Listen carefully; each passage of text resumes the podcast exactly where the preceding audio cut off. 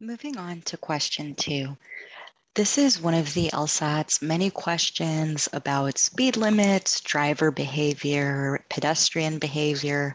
It's definitely worth setting up a column in a spreadsheet to track this by subject because you will see similar stimuli even if the question ends up being different and you'll also eventually see um, very similar questions. So definitely you want to keep a running list of questions about topics that the test tends to ask about like this one a large number of drivers routinely violate highway speed limits.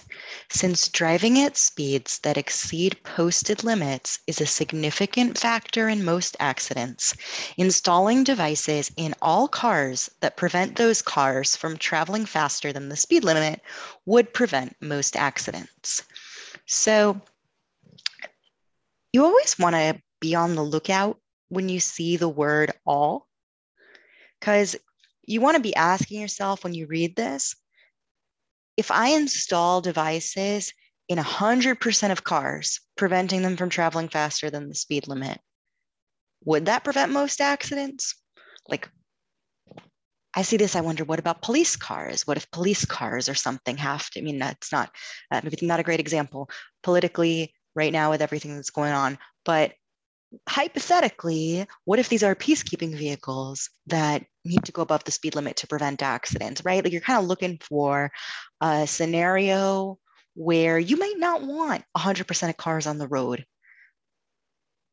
to be speed restricted, right?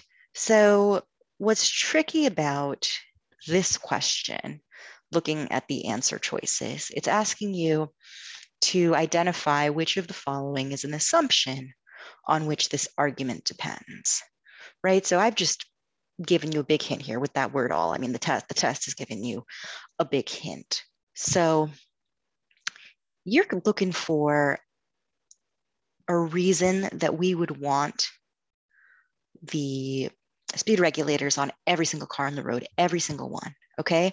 So Option A is a person need not be a trained mechanic to install the device properly.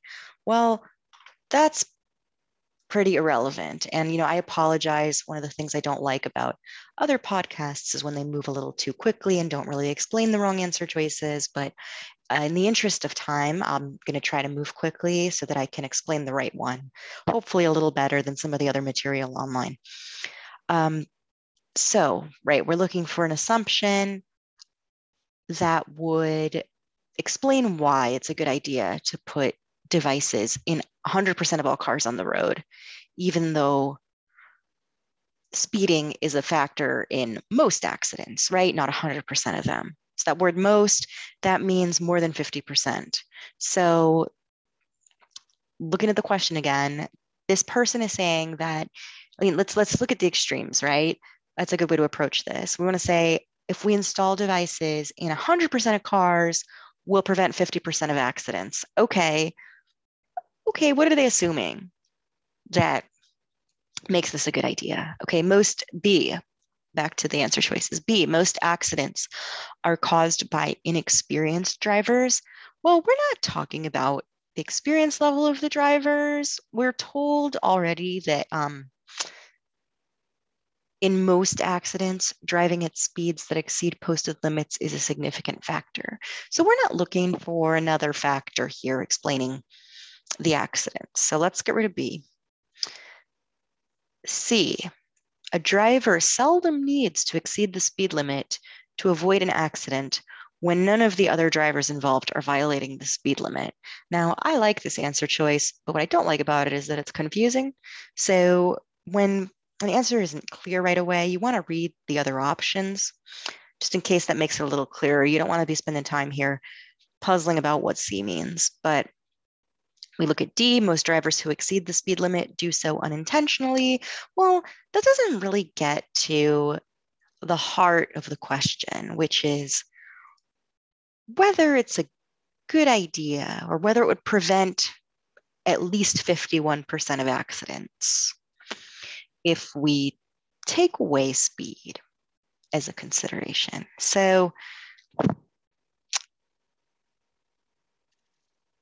you know, whether the driver intends to or not um, doesn't really matter here. And they will um, look sometimes at the idea of intentionality, but that's not what they're doing in this question.